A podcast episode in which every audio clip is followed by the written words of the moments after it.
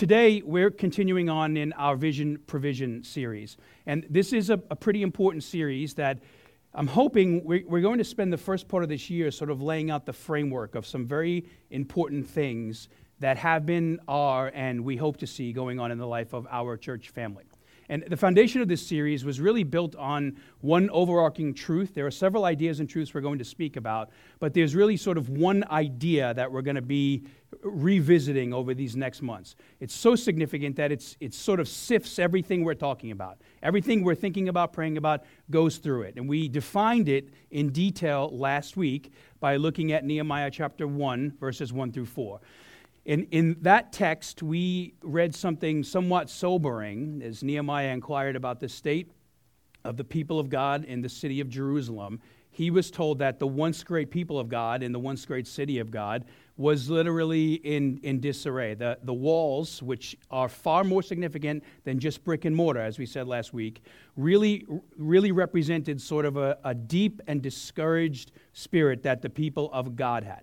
And that teaching is online, so I obviously, for time's sake, cannot revisit the whole, the whole thing this morning, but I really wanted, I'm encouraging you to listen to it if you have not. And for the sake of continuity, I'll just briefly revisit what we mined out of that last week. We learned that, contrary to our fast paced, instant results culture, God has always been in the somewhat slow and steady business of using ordinary people like you and I to do extraordinary things for his kingdom.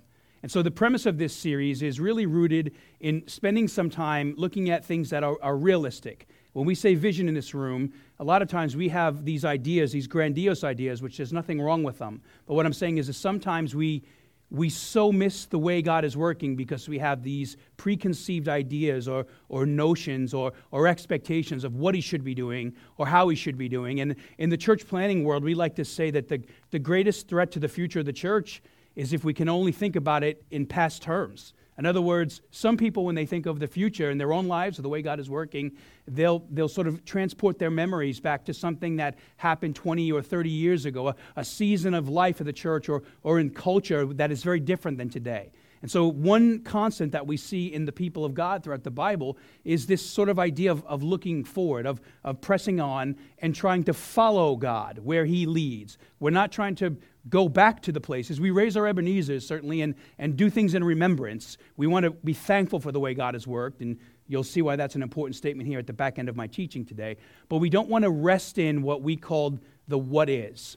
And that's the tension we're going to be talking about over these next months. This idea of the what is and what could be. So, over these next weeks, we're going to be looking through the book of Nehemiah to show us how this is true, because it's the story of what happens when a group of God's people find themselves in a common and healthy tension, what we spoke about last week. They, they've become keenly aware of the fact that they are stuck in the middle of what presently is and what could be. And when I say stuck, being stuck is a problem but being in the middle actually is not the problem. I, I want to just reiterate what I said about the way we see life, and I think the way God sees life. Most humans, and I'm, you know, certainly I think this way, we tend to see life with like goals and end caps. And so we, we're migrating to get to a goal, and we think we've accomplished something when we've gotten to the goal. And that's very true. But if you look at the way God works, if you read the scripture, what you see is God certainly cares about goals and progress. But the most important part of the goal is the space in between where we are now and where we're heading. In other words, the process I would actually say is more important than the goal because it is in the process that we learn to follow Jesus. It's in the process that we learn to, uh, to trust in Him and to rest in Him. It's in the process where He corrects our minds and our thoughts. And so I'm not at all advocating for the fact that we don't have goals. But what I'm saying is, is in a fast paced results, sort of uh, instant gratification culture, what happens is, is we simply think the goals are the end game. And that's a great way to live a life of progress that's utterly hollow in the middle. And that's what I want us to be thinking about our, in our church. Over time, what happens in this text is the, the people of God are so consumed by a future vision, in other words, by a place God is leading them, that they actually begin to make it a reality. The grace of God, working through his people, brings these things to fruition. And if you're wondering why, we usually spend a, a, little bit of time at the beginning of each year talking about these ideas. This is not because there's anything like extravagantly bad or wrong. There aren't, uh, don't get me wrong, we have no shortage of challenges here, but we don't have any like crippling problems that are sort of making me teach like this in a knee jerk reaction. This is a very natural thing in the life of a church, in the life of God's people, this recognition of where we are and where we're going. Because God has always had a future plan on earth for his church. And remember, when we say church here, what we mean is you, is you and me. That's us. The church meets in spaces, but the church is not a space. The church is us. And so if we believe that God absolutely has a purpose and a future for every single person that loves him and follows him, then we have to believe, we have to connect these dots, you might even say, that our individual lives are directly connected to the future of this church, because this church is made up of people like you and me. All right? So throughout this time, we're going to revisit this question a lot the, the what is and the what could be. And this leads me to the only truth I want to share with you this morning. And it is the same exact point that I gave last week. And, uh, you know, sometimes uh, it's, it's kind of funny. I feel like I could I could teach on a point for like 12 weeks, and sometimes I envy. Like 50 years ago, you were allowed to like talk here for 90 minutes. Uh, not anymore now. If I go past 38, most of you will leave and go to Five Guys. So I wanted to take what I talked about last week and separate it into two sections so we could devote a thorough amount of time to this idea. So the point is the same, but the application you will see is very different. The first thing we learned from Nehemiah is this: is that if we want to build a future and this is true for any people, but we're talking particularly about restoration, then we must be keenly aware of our, our present circumstances. And I'll reread to you this section of Nehemiah where this comes from.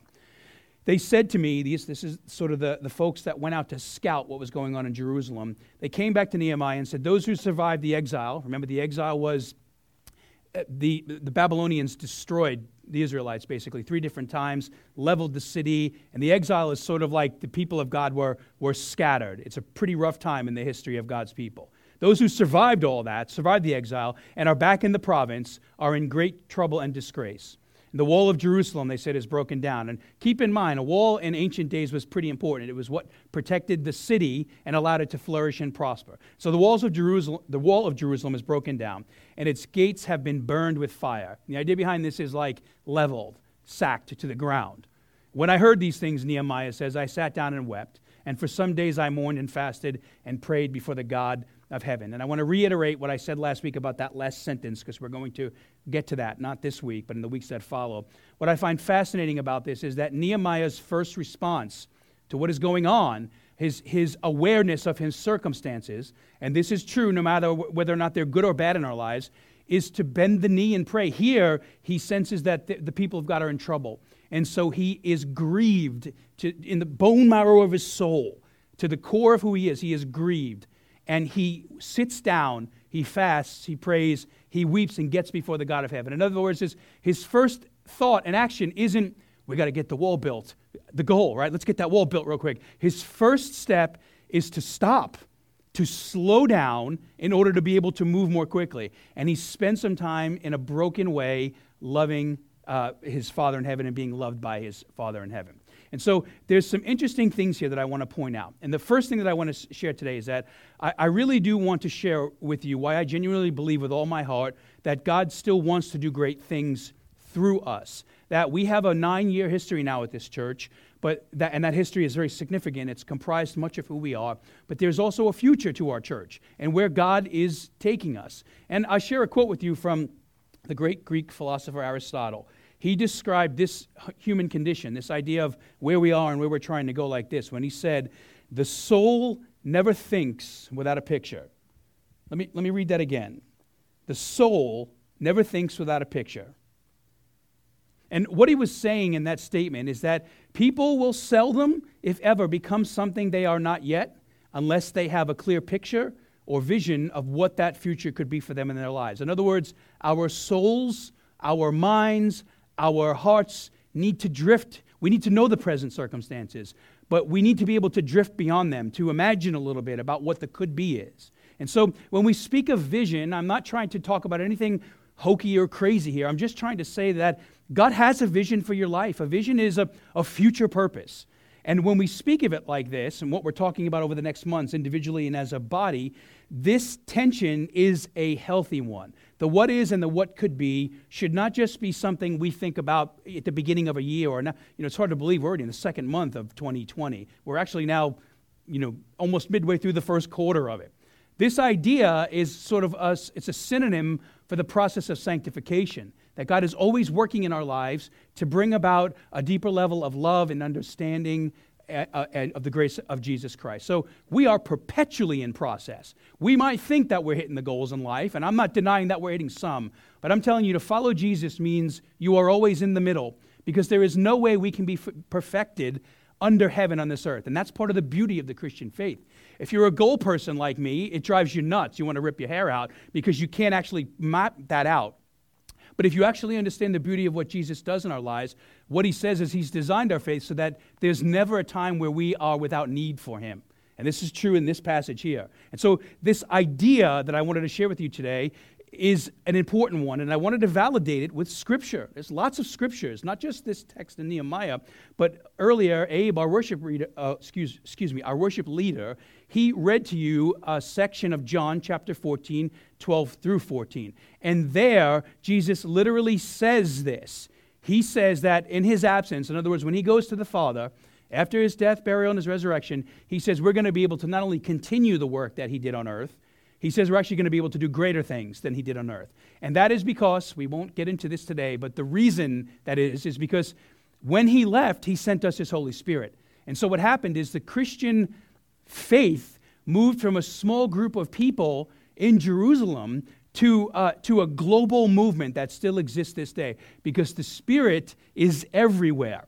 He is in us and working in all corners of the world to bring the truth and the light and the grace of Jesus Christ to the world. So that's why I say our assumption should always be God is and desires to work in our life. And when I say God wants to do greater things through us, what, what I mean is that much like the people in Nehemiah's story, there is a current what is here. And if we believe what we read in Nehemiah, if we trust the words of Jesus, then what that means is we should be keenly aware of our present circumstances in life no matter what they are, good or bad. But we should also have a, a, a, relentless hope that God wants to continue to bring about Himself in our lives. In other words, He loves us as we are, as a church family, as individuals.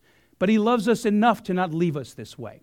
There's always a future, a future step, you might say, with Jesus. And it's not about Him or us sort of checking boxes of progress. It's sort of the same way you think about a, a, relationship you have with somebody, the time you spend with them, the ups and the downs, the trials of life, the goods and the bads, those things are formational experiences that make a relationship more healthy. You wouldn't, you know, if you're married and you, uh, you had an argument with your wife, I speak not from experience here. I've never had one of those. So if you have, you can let me know what those are like. But you know, you might have an argument with your wife and you make up. Um, okay, so I, I checked the box. I you know I made up. I said I was sorry. That's not how relationships work. The idea is you, you're trying to figure out what it means to, to repent when you do something wrong in a marriage or, or to repent before God. All of these things shape us.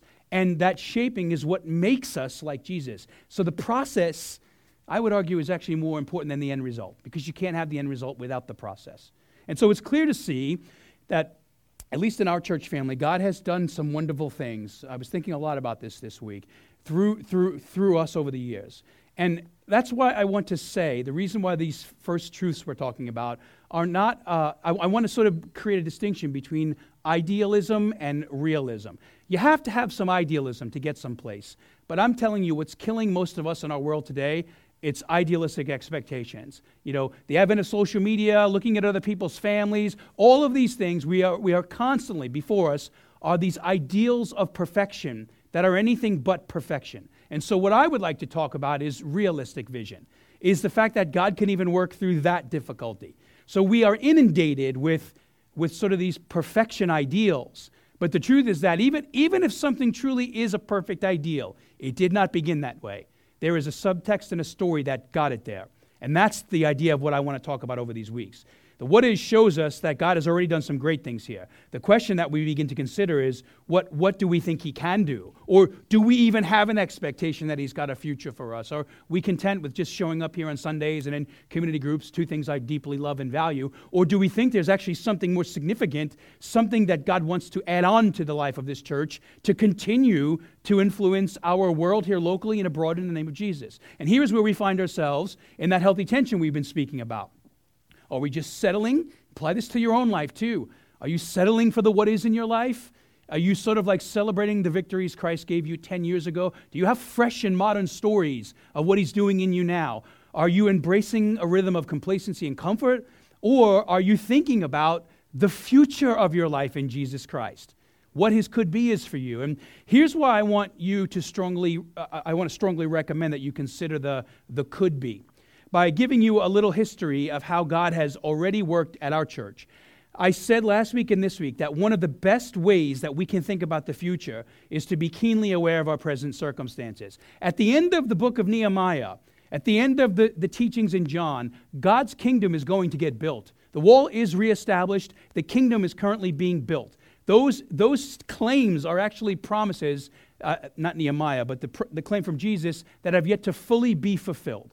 And so, what's beautiful about this is that we can reflect a little bit on what Jesus has already done here, on what he has been doing, and how he's sort of made good on this promise that we, we see how God works in the Old Testament in Nehemiah, but we have personally experienced, those of you that have been with us for any amount of time, what Jesus says in John 14. And so, this restoration that we know now has not always been like this on October 10th in 2010 is when we officially began meeting in this movie theater, or several other ones on the other side. We did some stuff in here prior to that over the summer, just trying to like figure out what church in a movie theater would look like. But the interesting thing about the restoration that is now is that at one point it was not anything. At one point, like t- today, I think the movie is like Bad Boys 2 or something. That's all that was going on in these theaters. Now, what's happening is, is there's a church that has met weekly here for just shy of 10 years. And this church was birthed out of a vision, it was birthed out of an idea. We looked at our community, we prayed about a lot of places, and we really felt that this is where God wanted us to set up our, our tabernacle, our church shop, if you will, to continue the promise we spoke about last week in Genesis 12, to bless the nations He's put in front of us. And when we started our church, we had some key criteria that we were really striving for. We wanted it to be a church that loved all people, no matter where they were coming from in life, because we value that process in the middle. We wanted to be a church that deeply cared for each other. This is why I always regularly comment on our, our community here. It's just impressive to me to see the level of love and care you all have for each other. And it's, it's a, a, an important thing that we are a place that doesn't expect people to walk in the door with an ideal about what they should be in Jesus, but that we've created a place where people can actually come in and say, like, I know I'm not yet this in Jesus, and I'd really like some help getting there. That is how sanctification happens. That is how churches grow. And we also prayed that God would make us a church, and I want you to hear what I'm about to say right now, because I think it's one of the greatest problems crippling the modern church today. I also prayed that we would not just be a church that recognized growth as numerical value alone, which is so common and an absolute mistake made every day in the modern church world. I want you to think about this. It is deeply ironic that the number one marker the modern church uses to gauge their present circumstances is how many uh, people fill a room on a Sunday. Now, I'm not saying that we shouldn't care about our public worship, but what I'm saying is, is it's interesting that this is like the least biblical metric of health in the Bible, meaning it's like not even really touted anywhere, but it is the driving factor upon which we gauge all success. And if you think this doesn't have an effect on people's lives, it does. What happens is, is if you have invested, you know, if you try to pour your life into three people and only one receives it, we live in the world that says, well, why didn't the other two get it? And we walk around in these sort of zones of discouragement. But what I'm telling you is that God cares about our faithfulness, period. Fruitfulness is his bag. We can, I cannot manipulate fruit. That's what he does. Faithfulness is what matters in our lives. And so we live in this world where uh, it's, cr- it's crazy if you think about it. The number one metrics for church health, they, they have to be changed because half of them are not even in the Bible. And this is why I'm thankful for the group of the networks we run with. We use this literal language in our networks where we say the scorecard has to change.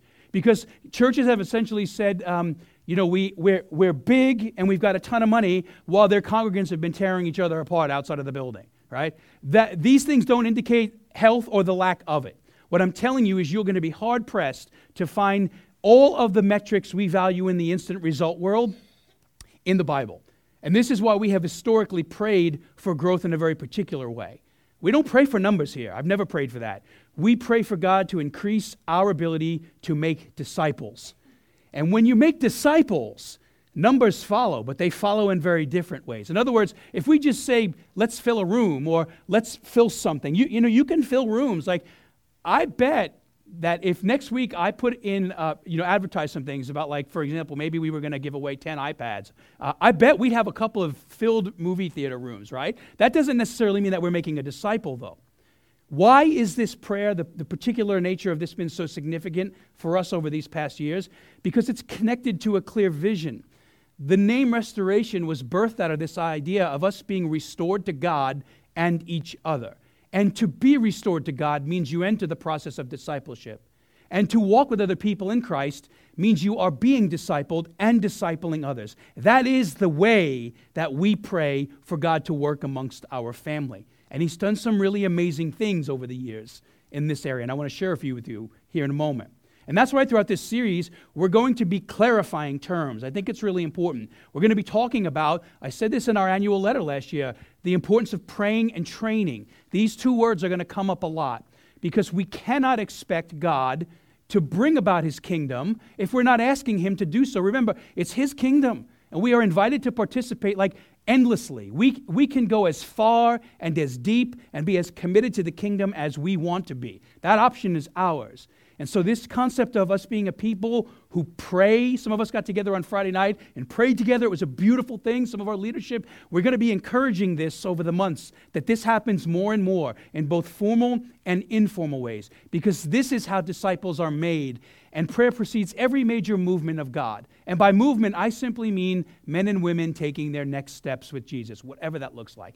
That type of growth is all throughout the Bible. It, it's found everywhere. In fact, it's so common. It's, this idea is sort of the way that Jesus frames church growth or progress in a multitude of places. And I'll share one with you right now from Matthew chapter 13, verses 31 through 32. Jesus is in this, like, he's in this sort of teaching mode where he's giving a lot of kingdom parables. And a parable, the best way to describe a parable, I like to say, anyways, is it's, a, it's a, an earthly picture of a heavenly reality. In other words, parables are sort of like Jesus taking the way it should be, the economy of God, and he, he puts these in stories that make sense to us so we can get a glimpse of what the kingdom in its fullness looks like. And in Matthew 13 31 through 32, we read this Jesus told them another parable. The kingdom of heaven is like a mustard seed which a man took and planted in his field. And though it is the smallest of all seeds, yet when it grows, it is the largest of garden plants and becomes a tree, so that the birds come and perch in its branches. Now, this is an interesting parable because a mustard seed is one of the smallest seeds on earth. It's very tiny. It's not the smallest. But what this would have communicated to people was how does that little seed become a home for the birds of the world? And the vision Jesus is communicating to us here, keep in mind, there is no Christianity like we know it today. There are, there are no church plants or established denominations. There's just a bunch of people listening to this guy, Jesus, talk about the kingdom a lot. And the vision he communicates here is, is that the kingdom is meant to grow. It's actually going to grow. Like with or without us, it's going to grow. Better with us, right? Why? Because the promise of the kingdom is too good to be privatized or buried deep with your, within your heart or mind. The goodness and grace of Jesus we read about in passages like this, and in just the way that he treated people and the way that he died for our sins, it is meant to be received, shared, and spread with the people in our lives who are without it and those who need it. According to Jesus here, think about his vision. The kingdom is designed to start out as something very small. What he's saying is, it looks like it's insignificant, unimportant. If he had dropped a mustard seed before that group of people showed up to listen to him, not a single person would have seen it. It would have got buried in the dust. Yet what he tells us here is that that seed is going to spread in very slow and methodical ways for thousands of years throughout the world, and it will continue to do so until the Lord returns and takes us home once and for all.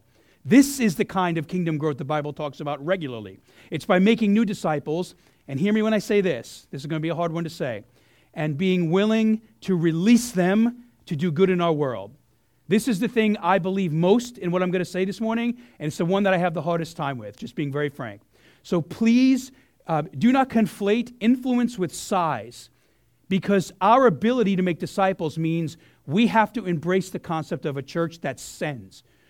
Doing this, believing that, you know, using sort of what we would call like unhealthy metrics, actually can be very costly for a church and it can be a worldly mistake, one that leads us to, to idealistic, not a realistic vision of our future. And so, for the remainder of our time this morning, I just want to paint a picture of some of the things God has already done through our church. And remember, when I say our church, I'm not talking about a generic noun called restoration. I'm talking about us the people that are in other states and other parts of the world that were with us, the people that are here with us now, the folks that are a part of our body but are not in this room at this moment, the folks that are in community groups throughout the week. I'm talking about the cumulative history of our church. And here is just a very, a very partial list of the evidence that God has already moved in our midst over these past nine years. I was sort of blown away writing this stuff, and I felt like I could have spent like 10 more pages talking about this. But I want to highlight some big things. First and foremost, this church began. It's, it's here. We're here nine years later in what we now call a post Christian culture, meaning every single day, the, the once benevolent and properly viewed Christianity in our culture is a little less benevolent and viewed a little less importantly. I'm not saying there's anything wrong with Christianity. I'm just saying in our world, Christianity is perhaps now more than ever a, a scrutinized faith, and it should be, frankly. I've, I've said here before that if we're going to tell people to give your life to something and follow Jesus, you reorient your whole life around him, we should be asking some questions about that stuff. And so these things don't scare me. When the world is asking a lot of questions about what we believe and why we believe it, these are good things. This is, again, if we have idealistic expectations of what we think is I'm going to go into that foyer and say, hey, everybody, don't go see Bad Boys 19. Come over here and have church with us, and they're just going to all listen and come here. That's not how it works. That's an ideal. But the realism is we have to, we have to be the seed. We have to be the folks sort of scattering seed and working in the world. And so restoration began. Think about this. This was in 2009, actually 2008, if you think about it, because I was talking to somebody about moving here, living in another state. And at one point, there was one member of this church. Do you know who that person was? It was me. That's it. That's all we had here was me. And I took a lot of convincing. Like I was writing this thing out, wondering like, how is this even going to work? And then, do you know the second member of Restoration was? Corinne, my wife, and that was a hard sell too. She, you know, I wasn't sure where we were going with that, but but she eventually became a, a partner here at Restoration with me, and there was Restoration. The second member was her, and I just want to say this that um, I'm really thankful for that. Uh, in fact, to be very honest with you, we probably would not be here today if it were not for her because I've shared most with I've shared a lot of this with you personally. But um, we, I'm sort of very urban by nature. I like big cities, and I was living in another big city, and we were so concerned. I was so concerned that coming back to Florida was going to be a bad move for us because there was not enough concrete here for me. And I, I'm telling you that I don't think we would be here if it were not for Jesus really directing us and, and my wife's wisdom and input on this situation. And so I made a joke about her being committed, but the truth is, you should probably thank her more for this church than me, because I think I'd still be sitting in a flooded New Orleans apartment pastoring a church on the west side of town if it were not for her. But I did get the wife thing squared away, in case you're concerned. That's in good shape now. She's been here for nine years. And from there, we moved to like 20 people who met in my living room. And from there, we went into a coffee shop. And all you have to do is look around there's stuff going on essentially in the whole side of this theater right now. Kids meet here, youth meet here, community groups meet throughout the week, hospitality takes place. Some of you grab lunch with each other during the week. I get invited into it's it's a it's beautiful to see the sort of the, the effects that have happened over these past nine years. And true to what I'm teaching today, everyone sitting in this room, uh, at that point anyways, at some point we had to think beyond what wasn't here. We had to we had to think about the what could be. And we prayed an awful lot, and God did some pretty amazing things. He worked. Another example of some great things God has done. Since our launch, we have a steady stream of people that have come to faith in Jesus. We have baptized people in his name. We have dedicated families to helping them raise their children in Jesus. You have invested in each other. Many of you have invested in my children. I mean, I have actually sought several of you to do this. The, the, there's a beauty here of a type of growth that actually cannot even be reported on a denominational metric. I cannot report, uh, like, for example, there's a couple of people here who spend time with my son. I, no denomination has ever asked me, like, how many people in your church invest in your son's walk for Jesus Christ? That metric doesn't exist in health. But I'm telling you, it's probably the greatest health that I see here. It's these types of ideas. And so these partnerships we develop, these, these metrics, these, these ideas of being a church that, that send, they're very important to us. While seeing people move away, hear me here, if we want to be a church that actually grows and moves forward for God, then what we have to be is a church that is willing to both receive and release. And this is the hardest thing I'm going to say this morning. I believe it with all my heart and dislike it with every fiber of my being. While seeing people move away here is a hard thing, we are in a very transient area. There's no denying that, okay? Uh, for a number of reasons. But while seeing this uh, as people move away, because we're so tight knit, as our, our DNA is, anyways, we have to recognize that one of the ways God moves his kingdom around is by sending people places. Like, I'm here because we moved. Many of you are here because you moved, and we have some wonderful people that have moved that we still are in contact with, but they are spreading the seed in the places they've sent them. Not now, but in a couple of weeks, we're going to have a, a, a, story. We're going to we're going to attempt to use some technology. I'll let you know how that works that morning. But uh, we had a, a, young couple here that went to chiropractic school several over the years, and they opened a clinic uh, in Maryland, and they named it Restoration after the impact we've, we, have we have had in their life. And so the, the pendulum of the kingdom is swinging in many ways. And what I want to say here is as hard as it is to receive and release, we cannot be a kingdom minded church if we do not embrace that. And that is to, that's going to cut deep when, a fa- when you're a family. But the truth is that the disciple making legacy we started here doesn't end here. It begins here, and it is God's prerogative to move it where, where, He sees fit and how He sees fit. And so, in this area, we prayed for a disciple making legacy, and God brought one about. And think about it part of being a disciple making church is being willing to subtract from your body. No metric for this. It's being willing to release that which you don't want to lose. But you know God has a different plan and a different way to continue to bring about the promise that Jesus spoke about in Matthew 13. Over the years, we've sponsored several residencies, both formal and informal, with the hopes of training up the next generation of leaders in, in God's kingdom. And the training portion here, I just mentioned this briefly. This year, we want to open that up a little more widely, meaning we want to help you develop your gifts. We want you to know that uh, training for ministry or learning how to be equipped for the kingdom of God as Paul says in Ephesians, equipping the saints for the work of ministry is not just restricted to people that are called to be a pastor and go to seminary. In fact, the kingdom would not move forward if that was the only case. The true, the true muscle of God's church and movement has always been through the congregant, it's been through the laity, it's been through the people of God, as we'll see in Nehemiah.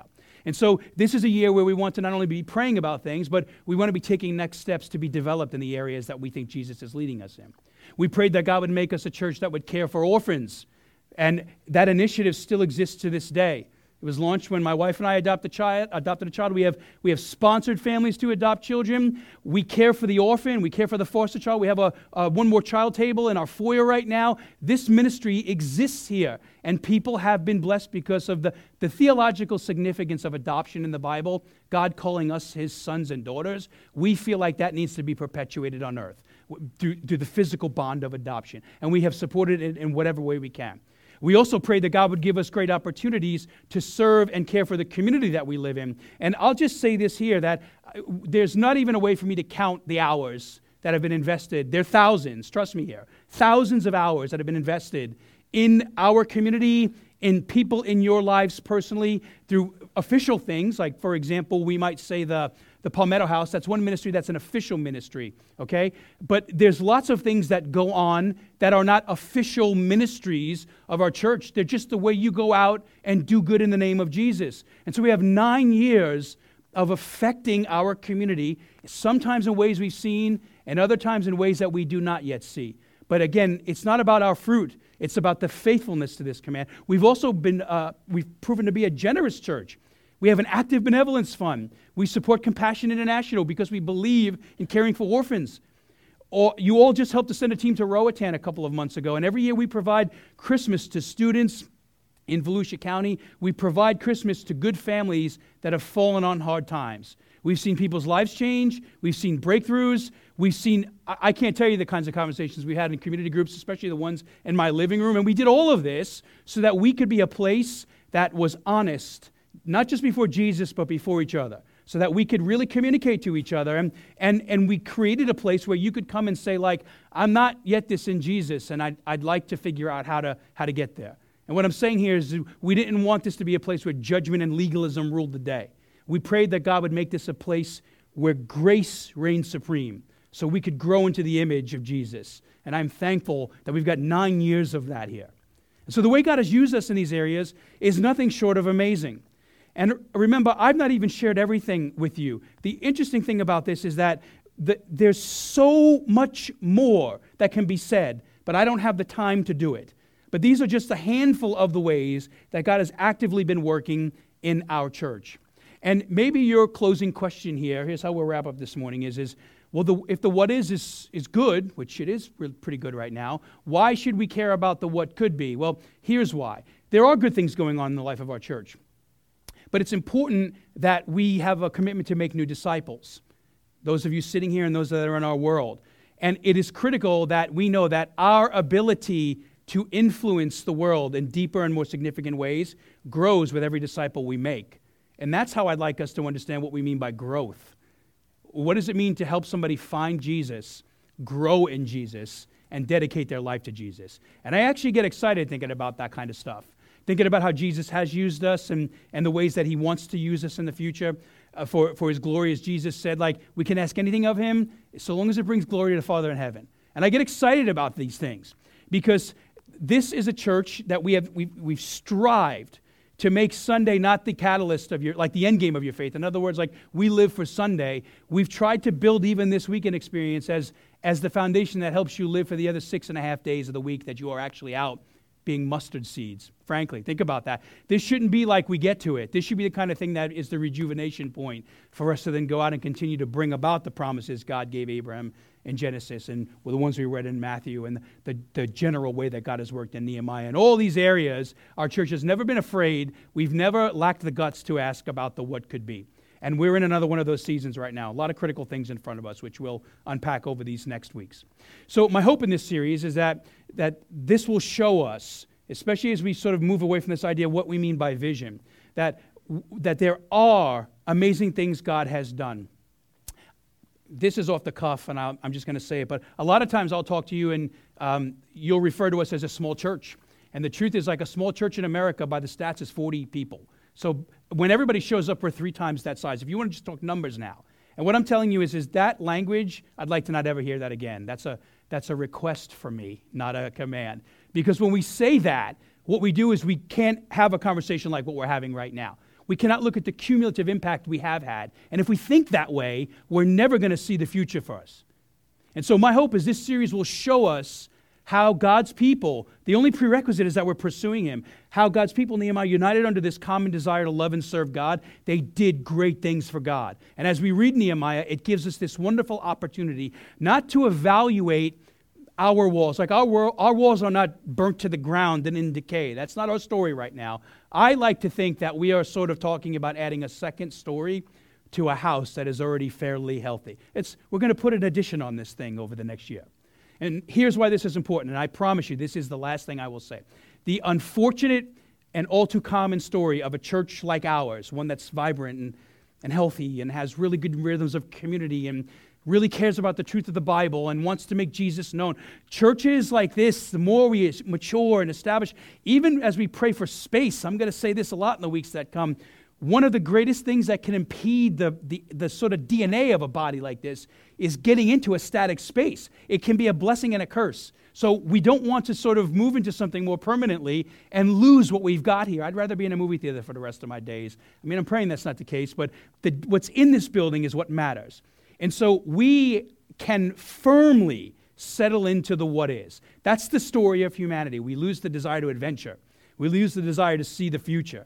And the more we rest in the what is, we want to be thankful for the what is. But the more we rest in that, the less likely we are to think about what could be for us. And that's why we're having this discussion right now. for your own life individually, your what is, and what our uh, could be is together. And so, as we close this morning, ask yourself when it comes to your life in Jesus, your faith in Jesus, your walk in Jesus, and the way you all make up the body of Christ here at Restoration, what is Jesus saying to you, and what is it you will do about it?